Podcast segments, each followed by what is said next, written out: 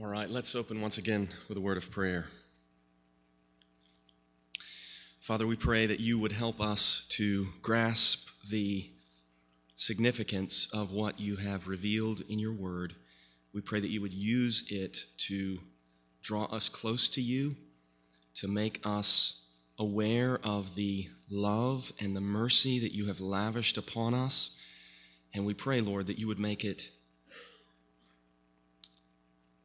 almost emotionally impossible for us to consider plunging headlong into evil that tempts us. Lord, keep us faithful, we pray. Use the scriptures to make us holy, we ask. We pray that you would answer Paul's prayer for the Thessalonians that you would make us worthy of the calling that we have received in Christ Jesus. Amen.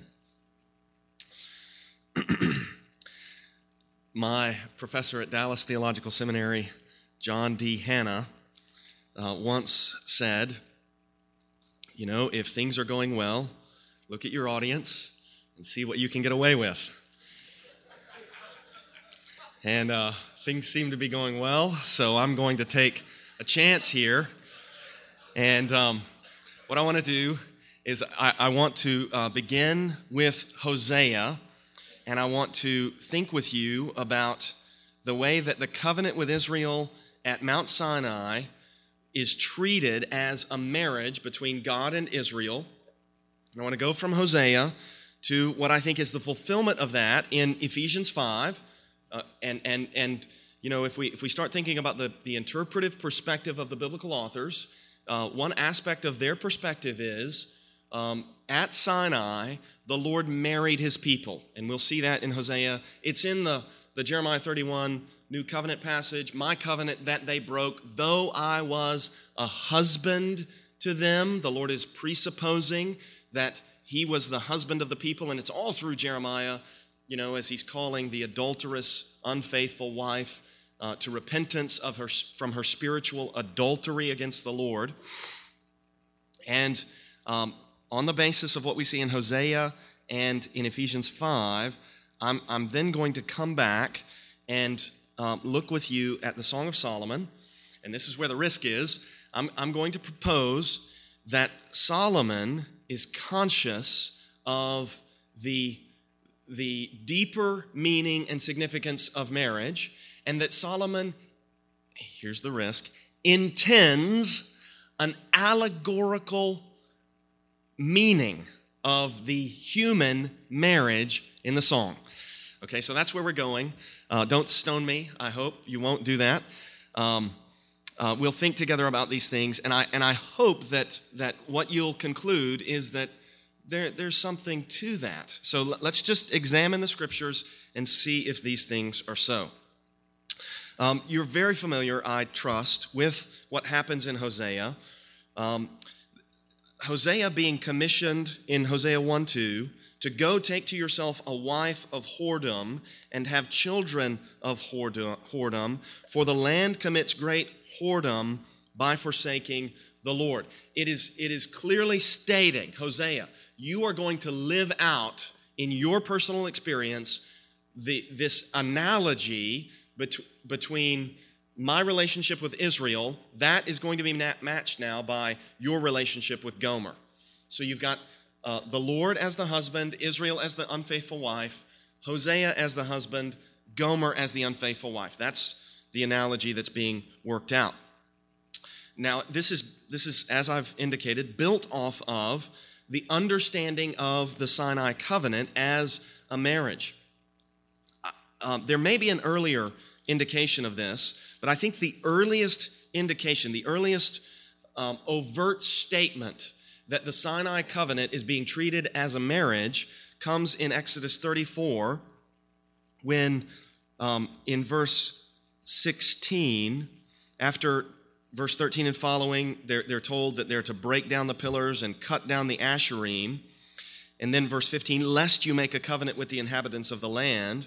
And when they whore after their gods and sacrifice to their gods, and you are invited, you eat of his sacrifice, and you take of their daughters for your sons, and their daughters whore after their gods and make your sons whore after their gods. All that language of whoring after the gods, it, it, it's, it's using the concept of marital infidelity to describe what, um, what Israel will do when they commit idolatry. So that that seems to be, I think that's the earliest indication. If you find an earlier one, let me know. I want to know about it. Uh, I think that's the earliest overt indication that the covenant between Israel and Yahweh is being viewed as a marital covenant. And then um, in Hosea 2, um, as, as Hosea is prophesying about what's going to happen, the first part of the chapter is warning about the um, devastation of the land, the exile that the people are going to experience. And then I want to pick this up in verse 14. Because here, again, I think we get uh, indications that Hosea is assuming that Israel is married to Yahweh by means of the covenant and then you get indications that that marital covenant is being broken and will be renewed. Okay, so let's look at Hosea chapter 2, verse 14 and following here. Hosea writes, Therefore, behold, I will allure her and bring her into the wilderness and speak tenderly to her. Now, this, this is uh, assuming that they've already been exiled.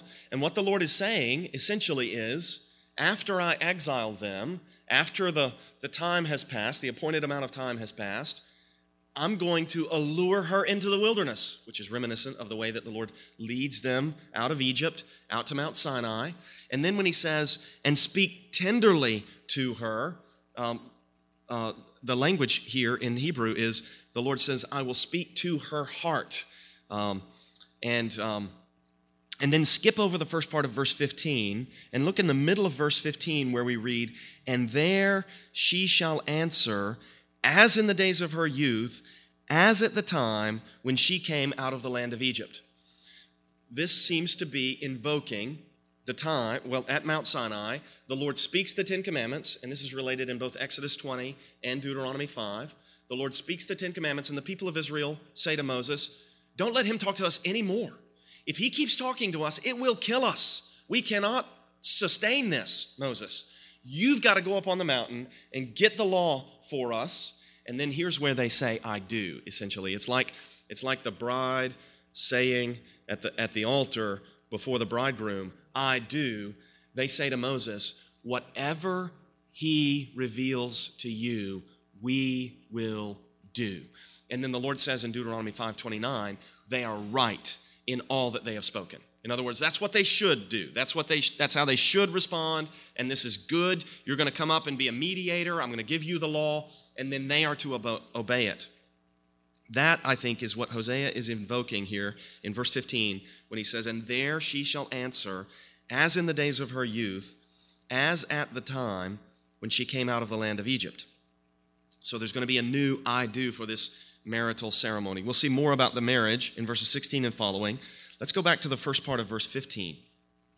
The first part of verse 15, Hosea says, And there I will give her her vineyards and speak, uh, I'm sorry, and make the valley of Achor a door of hope. Now, in, in the, in the, uh, the assumed narrative here that Hosea is prophesying, what's going to happen is the land is going to be devastated. Back in verse 3, uh, the, at the end of that verse, the land is going to be made like a wilderness, and Israel is going to be made like a parched land. So the land is going to be destroyed when the Babylonians come and they, and they break down the walls of Jerusalem and they destroy the temple and they carry the people off into exile. And that now the Lord is saying, I'm going to bring them out into the wilderness and I'm going to speak tenderly to them, and they're going to answer like they did when they came out of Egypt and I'm going to give her her vineyards and make the valley of Achor a door of hope. What he's saying is they're, they're going to have a new chance at life in the land of promise. What's this bit about the valley of Achor? You, re- you may remember that it was in the valley of Achor that Achan took the forbidden things. Now, think about where that event is situated in terms of Israel's history. They've come up out of Egypt through the, the wilderness, and, and they've demonstrated in the wilderness that they don't have the hearts they need to, to obey the Torah, to keep the covenant in the land. But then they, they have this new circumcision ceremony there in Joshua where, where they recommit themselves to following the Lord and they cross over the Jordan River eh, in parallel to the crossing of the Red Sea and they enter into the land and they take Jericho and then the second battle, I think it is, almost immediately they demonstrate in the land we don't have the hearts we need to keep this covenant, to keep this land of promise. So the valley of Achor, what I think what I think Hosea is saying here is the valley of Achor has become a portent of doom. The valley of Achor, that event of Achan taking the forbidden things is like a signal. Israel doesn't have the hearts they need. They will not keep the covenant. They are going to break it, and they will be exiled from the land. And what the Lord is saying is that's going to be reversed. We're not going to see the valley of Achor anymore as a portent of doom. It's going to be a door of hope. You're, going to re enter the land, not with indications that you're going to be driven from it, but you're going to come in through a door of hope because, because your hearts are going to be renewed. Verse 16 In that day, declares the Lord, you will call me my husband. So you'll answer as you did at Mount Sinai. I do, essentially. You'll call me my husband. No longer will you call me my Baal, for I will remove the names of the Baals from her mouth, and they shall be remembered by name no more. Now, Hosea doesn't use the exact phrase that Jeremiah uses, new covenant, but Jeremiah got the idea from Hosea. And, and, and Hosea is just articulating it without the, the overt terminology when he says here in verse 18, and I will make for them a covenant on that day. So the covenant will have been broken, they will have been driven into exile, and Jeremiah, he's just he's just carrying out the trajectory that Hosea is articulating here when he actually uses that phrase. And then he says, I will make a covenant for them on that day with the beasts of the field, the birds of the heavens, and the creeping things of the ground. Where do we read about the creeping things of the ground? Genesis 1, right? Genesis 1:26, Genesis 1:28 have dominion over the birds and the beasts and the creeping things. And, and I think Hosea is using that phrase to indicate that this new covenant that he's speaking of, speaking of this, this covenant renewal, is, is reaching all the way back to God's original purposes when he put Adam in the Garden of Eden. And, and this new covenant is going to accomplish what God set out to do when He created the world. And then He says, And I will abolish the bow, the sword, and war from the land, and I will make you lie down in safety. Is that language familiar from anywhere? If you put your biblical antennae up, do you, do you, do you think of any passages where that language is used?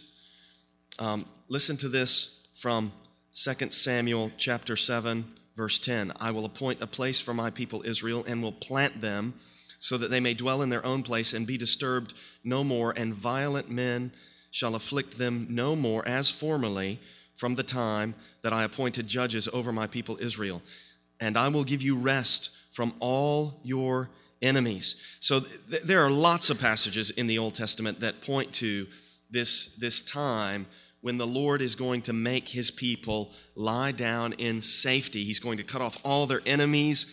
He's going to have renewed their hearts so that they will no more need weapons. They're going to, as Isaiah says, beat the swords into plowshares and they'll, they'll study war no more. And then he says in verse 19, and I will betroth you to me forever. Now, betrothal language is clearly marital language, right? So the Lord is going to enter into this new marital covenant between himself and his people.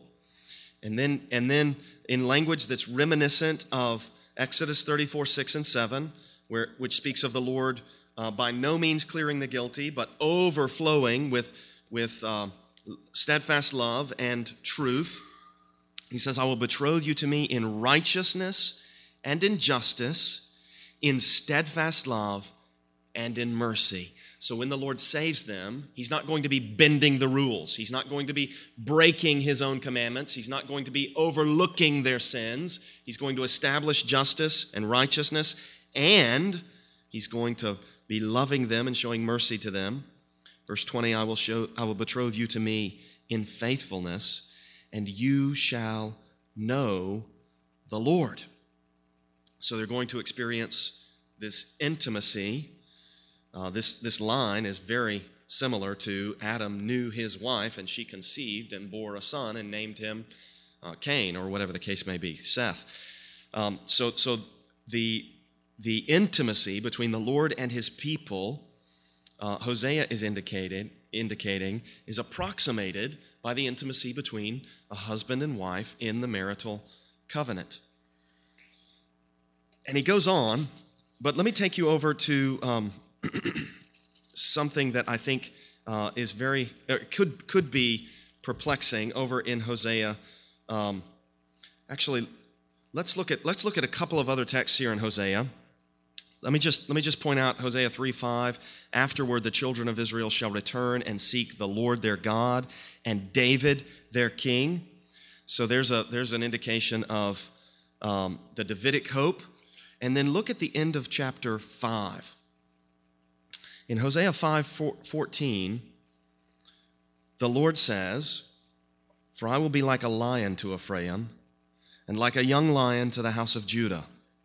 I, even I, will tear and go away. I will carry off, and no one shall rescue.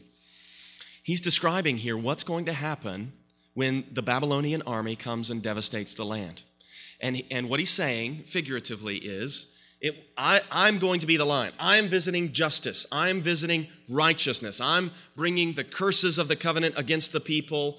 And when I do this, it'll be like an individual human male we'll call him Ephraim, symbolizing the whole people of Israel, is going to be struck down by the lion under the wrath of God. Verse 15 I will return to my place until they acknowledge their guilt and seek my face. Now, we just saw back in 3 5, afterward, the children of Israel shall return and seek the Lord their God. And both of those texts are picking up on Deuteronomy 4, but from there, you will seek the Lord and you will search, you will find him when you search for him with all your heart. So after the exile, they're going to seek the Lord and the Lord's going to restore them. Verse 15 of Hosea 5 I will return again to my place until they acknowledge their guilt and seek my face, and in their distress, earnestly seek me. And then it's as though Hosea is providing the, the, the response here in chapter 6 for how they should speak when they seek the Lord. He says in 6 1, Come, let us return to the Lord, for he has torn us that he may heal us. He has struck us down and he will bind us up. The lion struck them down. He's going to restore us. Hosea is treating the exile as though the individual man, Ephraim, was killed by the lion, and the Lord is going to raise that man Israel from the dead. Verse 2 After two days, he will revive us. On the third day, he will raise us up that we may live before him. Um, so, so th- this is one of a number of third day passages in the Old Testament.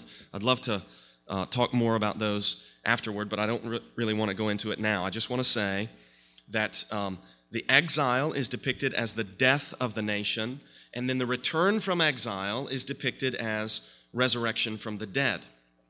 And I think Paul and uh, other New Testament authors see that being fulfilled in the resurrection of Jesus.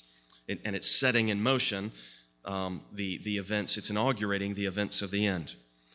Now look down at verse 7, where Hosea says, But like Adam, they transgressed the covenant, there they dealt faithlessly with me. And I just want to register my opinion here. I don't want to spend a lot of time on this.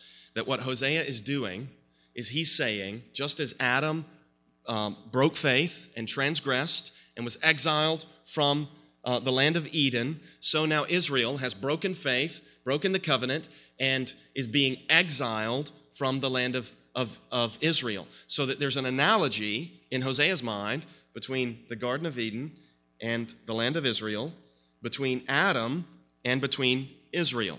And, and then the exiles are also parallel. And then let me invite you to look over at Hosea chapter 10, and let's look at verse 15 and following. here, um, Hosea says, Thus it shall be done to you, O Bethel. Bethel is one of the two places in the northern kingdom where they set up a golden calf, Dan and Bethel, because of your great evil.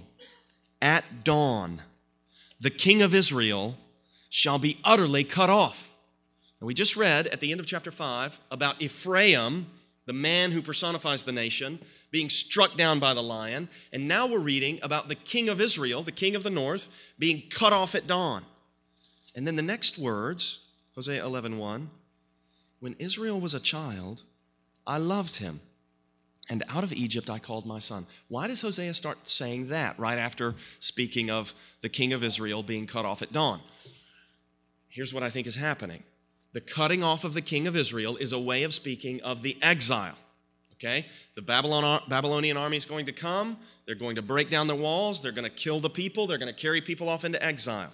Judgment, uh, falling of the curse, curses of the covenant. And then Hosea says, When Israel was a child, I loved him, and out of Egypt I called my son. You're getting this connection between um, Adam, Luke 3 calls the Son of God, and Israel, Exodus 4:22, you shall say to Pharaoh, Israel is my firstborn son. Let my son go. Now the people of Israel are personified as Ephraim, this, this son of God. He's going to be struck dead.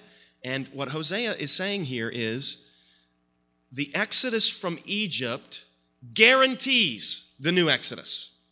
Hosea invokes the first exodus to, to point to, to point his audience to this new exodus that he's going to accomplish. So the king of Israel is going to be cut off, they're going to be exiled from the land. But remember what I did at the exodus from Egypt, essentially, I think is the way that this is working.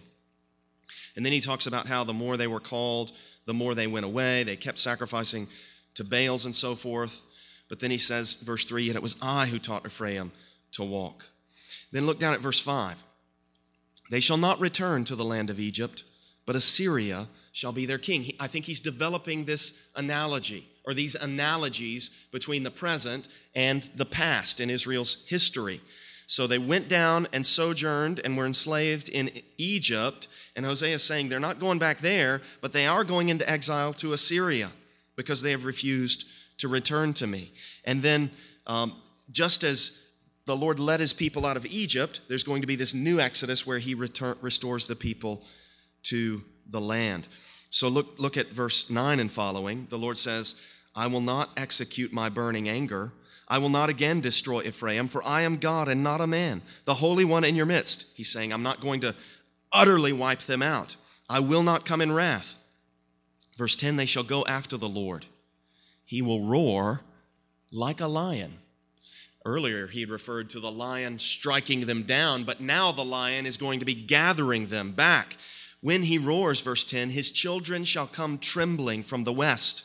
They shall come trembling like birds from Egypt and like doves from the land of Assyria, and I will return them to their homes, declares the Lord. So, Hosea, in this, in this whole chapter and all through his prophecy, seems to be making these comparisons between the exile and then the new Exodus and the return from exile and the new covenant and all of those things. An analogy between that and what the Lord has done in Israel's past at the, at the Exodus and at, other points um, they return to the land, but no bridegroom arises. No messianic king arises. They return to the land, but they don't experience a new covenant. You know, they, they, they make a firm covenant in writing at the, at, in Nehemiah chapter 10, end of chapter 10, going into chapter 11 of Nehemiah. And, and you look at that covenant, and the covenant that they're that they're binding themselves to obey is the Mosaic covenant. So, so I think that in some ways, Ezra and Nehemiah and the others who return to the land, they, they get back to the land and they think, okay, we've returned from exile, but we still haven't experienced this, this new covenant that God has promised, that, that Jeremiah spoke of and that Hosea spoke of. And then um, Jesus comes, and in Matthew chapter 8, these people say to him, I'm sorry, it's Matthew chapter 9. The disciples of John came to him saying, Why do we and the Pharisees fast, but your disciples do not fast? And Jesus said to them, Can the wedding guests mourn as long as the bridegroom is with them? Why is he talking about himself as though he's the bridegroom? He's talking about himself as though he's the bridegroom because he's the one who's going to initiate this, this new covenant between God and his people. He's the one who's coming to inaugurate this new covenant. And this new covenant is going to be a marriage, just as the Sinai covenant was. You, you see the same thing when they say to John the Baptist, they, they or, or, John the Baptist is testifying, and he says in John 3 28, You yourselves bear me witness that I said, I am not the Christ, but I have been sent before him. The one who has the bride is the bridegroom. The friend of the bridegroom who stands and hears him rejoices greatly at the bridegroom's voice. Therefore, this joy of mine is now complete. So, so John and, and Matthew are presenting Jesus as the bridegroom who is going to inaugurate this new marital covenant between God and his people. And if we, if we look at things this way, I think it, it's a natural thing for Paul to say in Ephesians 5 when he quotes uh, Genesis 2, saying in verse 31 Therefore, a man shall leave his father and mother and hold fast to his wife, and the two shall become one flesh. So he, he, he makes that statement from Genesis 2. And then he says in verse 32 this mystery is profound, and I am saying that it refers to Christ and the church. And if, if I'm sure you've studied this passage, and I'm sure you'll agree with me that Paul seems to be saying that the reason God invented marriage was for people to have a concept of the nature of the relationship between Christ, the bridegroom, and the church, the people that he would redeem. God invents marriage so that we'll have a framework for understanding the relationship between Jesus and the church. Now, if you grant me all that, I think when we go to the Song of Solomon, we, we, we find something that, though the, the language may, if, if we think of the, the language in terms of of uh, chords and, and the connections between these passages in terms of strings. Though the pattern may have a different uh, arrangement and design, the feel of the fabric is biblical. The feel of the fabric is the same as what we have seen elsewhere. So as we as we think about the Song of Solomon together, um, I want first, before we look at the Song of Solomon, to remind you of Psalm 45, which is the closest parallel or the closest, closest analogy to the Song of Solomon in the Bible. Like Song of Songs, Psalm 45 is a wedding song. So he in verse 1, he's addressing his verses to the king, and then down in verse um, 10, he says, Hear, O daughter, and consider and incline your ear. Forget your, fa- your people and your father's house, and the king will desire your beauty. Since he is your Lord, bow to him. So there's this wedding song where what appears to be a foreign princess is being married to a Gentile bride, is being married to the king of Israel. And in the midst of this remarkable song, psalm, as, as the psalmist is addressing the king, he says in verse 1 My heart overflows with a pleasing theme. theme. I address my verses to the king. Verse 2 You are the most handsome of the sons of men. Verse 3 Gird your sword on your thigh, O mighty one, in your splendor and majesty. In your ma- majesty, ride out victoriously for the cause of truth and meekness and righteousness. Let your right hand teach you awesome deeds. Your arrows are sharp in the heart of the king's enemies, the people's fall under you. It's as though he's, he's describing the, the, the king of Israel, the Messiah, the anointed one from the line of David, experiencing the promise Ask of me, and I will give the nations your inheritance from Psalm 2. Then he says in verse 6 Your throne, O God, is forever and ever. And there's no change in subject. the psalmist seems to be addressing the king of Israel as God. Now, I think that he can do this because in the ancient Near East, there is a very close connection between the king of a people and the God of that people. So that, so that the king is, in a sense, the unique representative of the God. So I think this would not be jarring, even for an Israelite who, who believes in uh, a monotheistic God. There's only one living and true God, you know, Hear O Israel, Yahweh our God, Yahweh is one. I think the Israelites would say, yes, but humanity is God's image and likeness, and the king of Israel is the representative human. He's the image and likeness of God. He's the, he's the Son of God, in a sense. So there's this close connection between God and the king, between the throne of God and the throne of the king. And then probably also there's this sensus plenior uh, reality where, in this occasion, this son of Korah is uh, speaking better than he knows, in that the, the, uh, the king of Israel ultimately is going to be God incarnate. But I draw you here because I think this psalm shows in a wedding context, a close connection between the king of Israel and the God of Israel. Now, if we've got if we've got a meaning of marriage that's articulated by Paul, but is, is uh, conceptually similar to the way that Matthew and John are talking about the new covenant between Israel and uh, God, uh, where, where the, the, the one who initiates this covenant is going to be the bridegroom.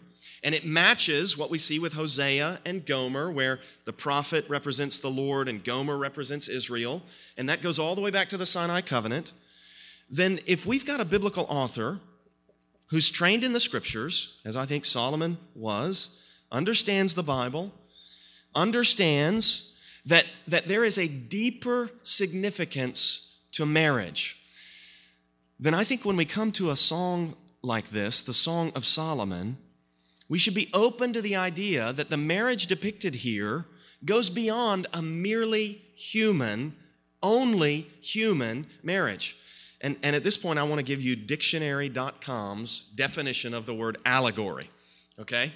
Um, if, you, if you look up dictionary.com, if you look up the word allegory, it's not going to give you some treatise from Philo or Origen.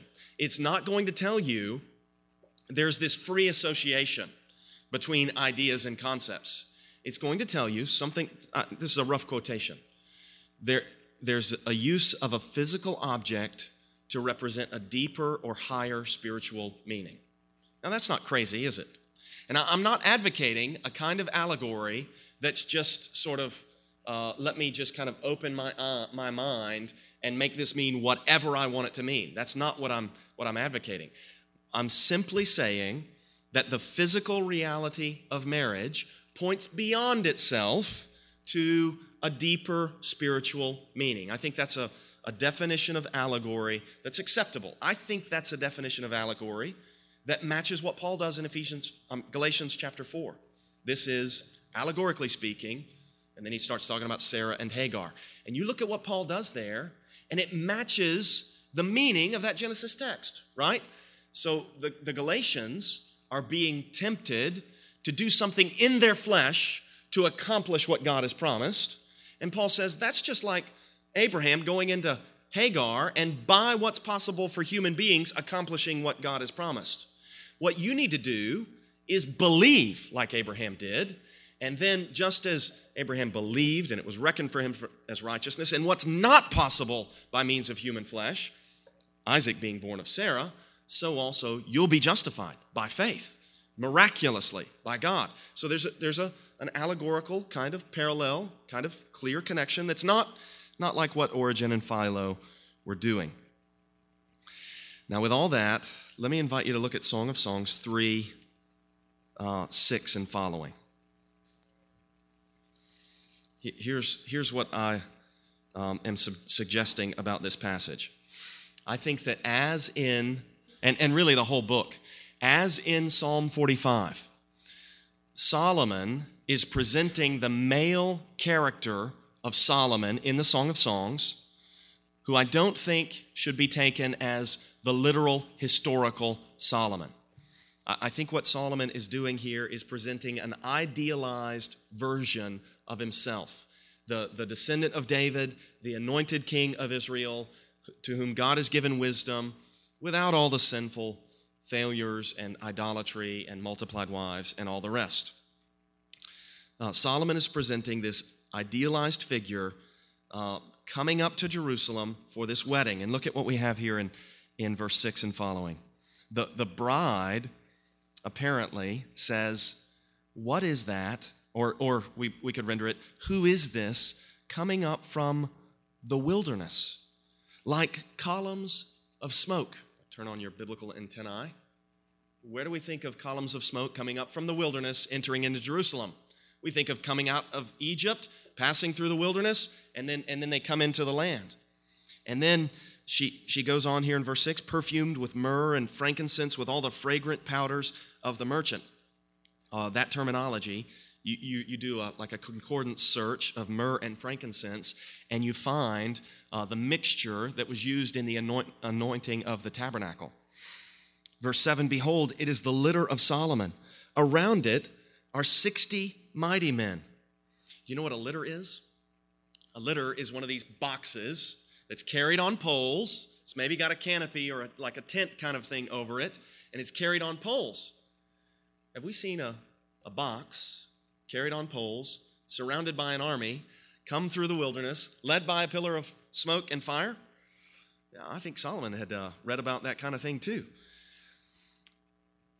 Verse 8 all of them wearing swords and expert in war, each with his sword at his thigh against terror by night.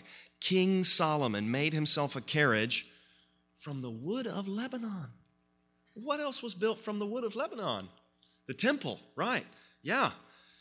Verse 10 He made its posts of silver, its back of gold, its seat of purple, its interior was inlaid with love by the daughters of Jerusalem. Go out, O daughters of Jerusalem, and look upon King Solomon with the crown with which his mother crowned him on the day of his wedding, on the day of the gladness of his heart.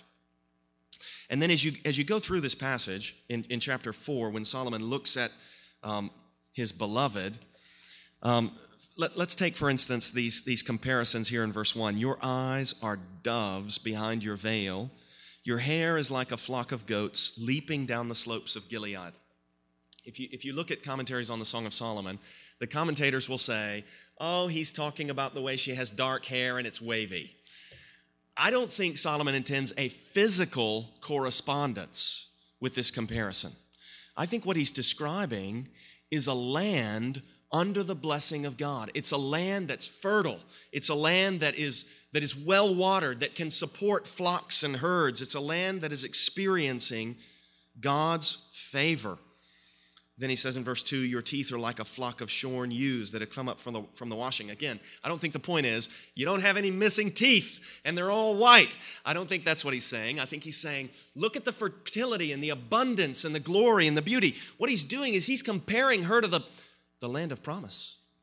And then down in verse 12 and following, he starts comparing her to the Garden of Eden.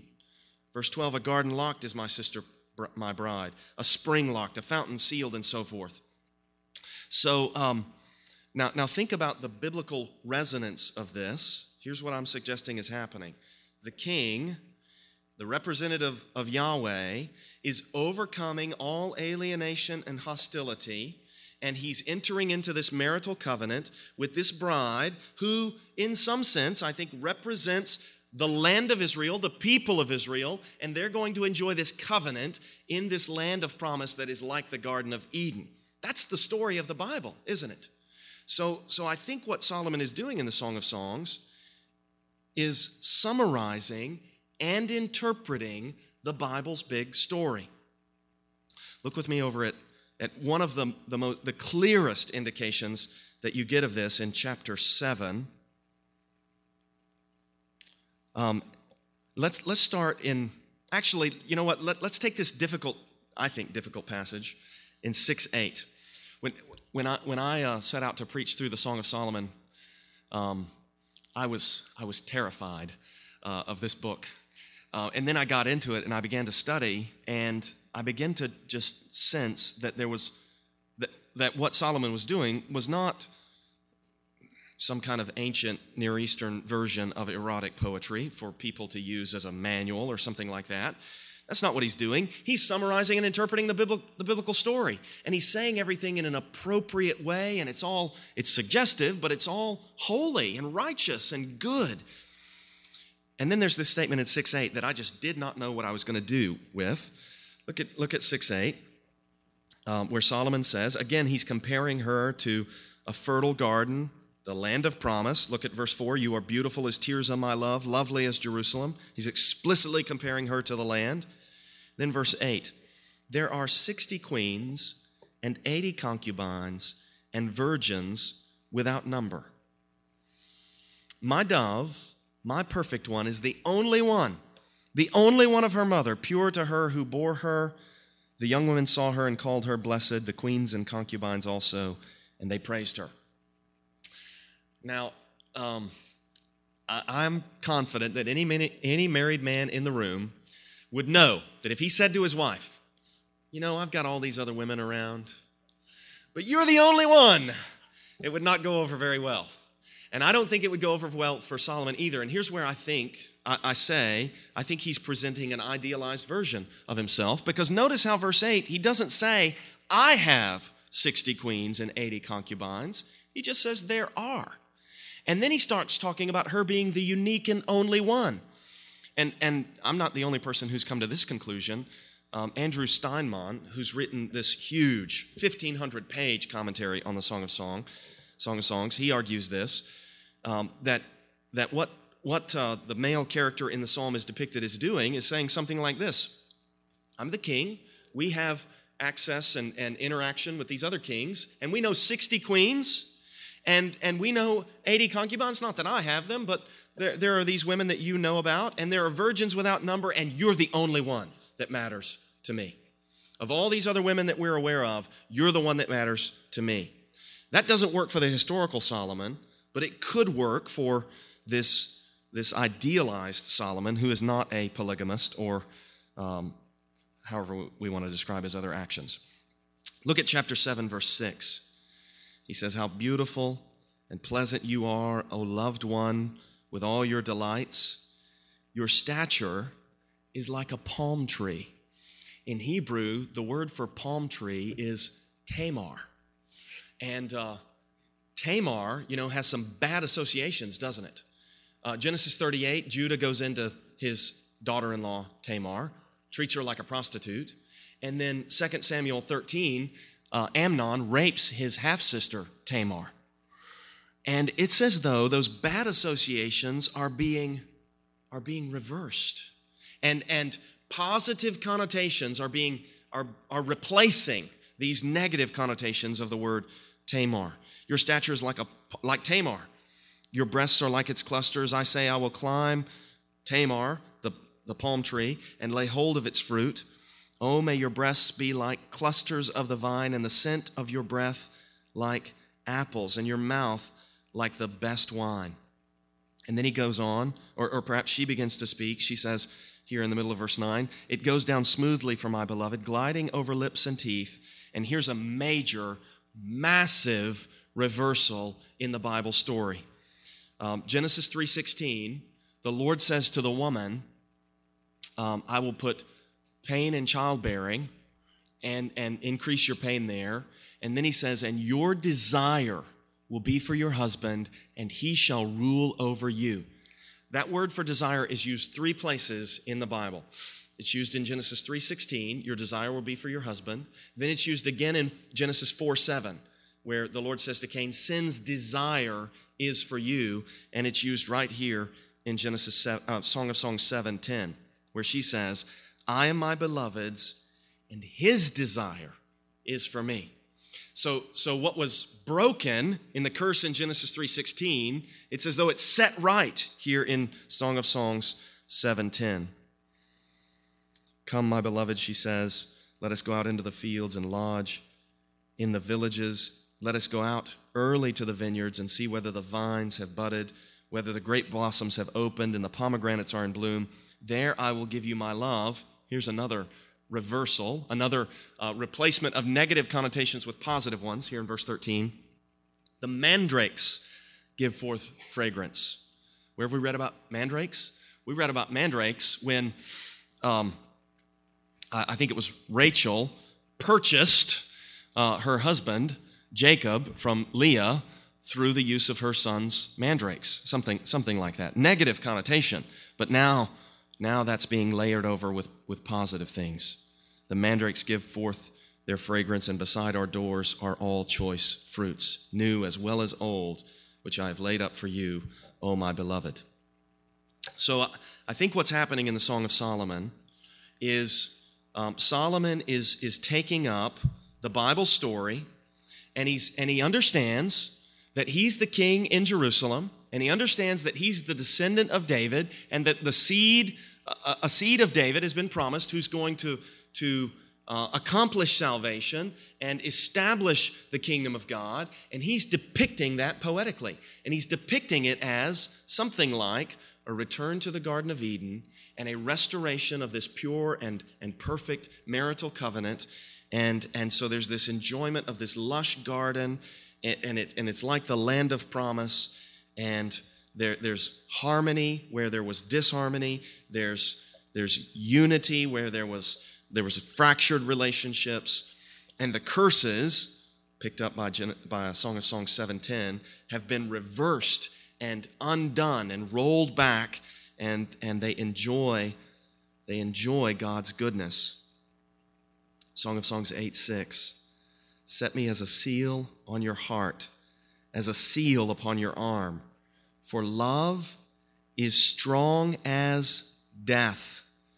Jealousy is fierce as the grave. Its flashes, this is apparently the flashes of love and jealousy, are flashes of fire the very flame of the Lord. It's as though Solomon, I think, is saying, um, the Lord's love is reflected in this, this human relationship. So, does this depict a human relationship between an idealized Solomon and an idealized bride? Yes, absolutely. Does that point beyond itself to a marriage that is going to be renewed between God and his people? I think that matches the Bible story.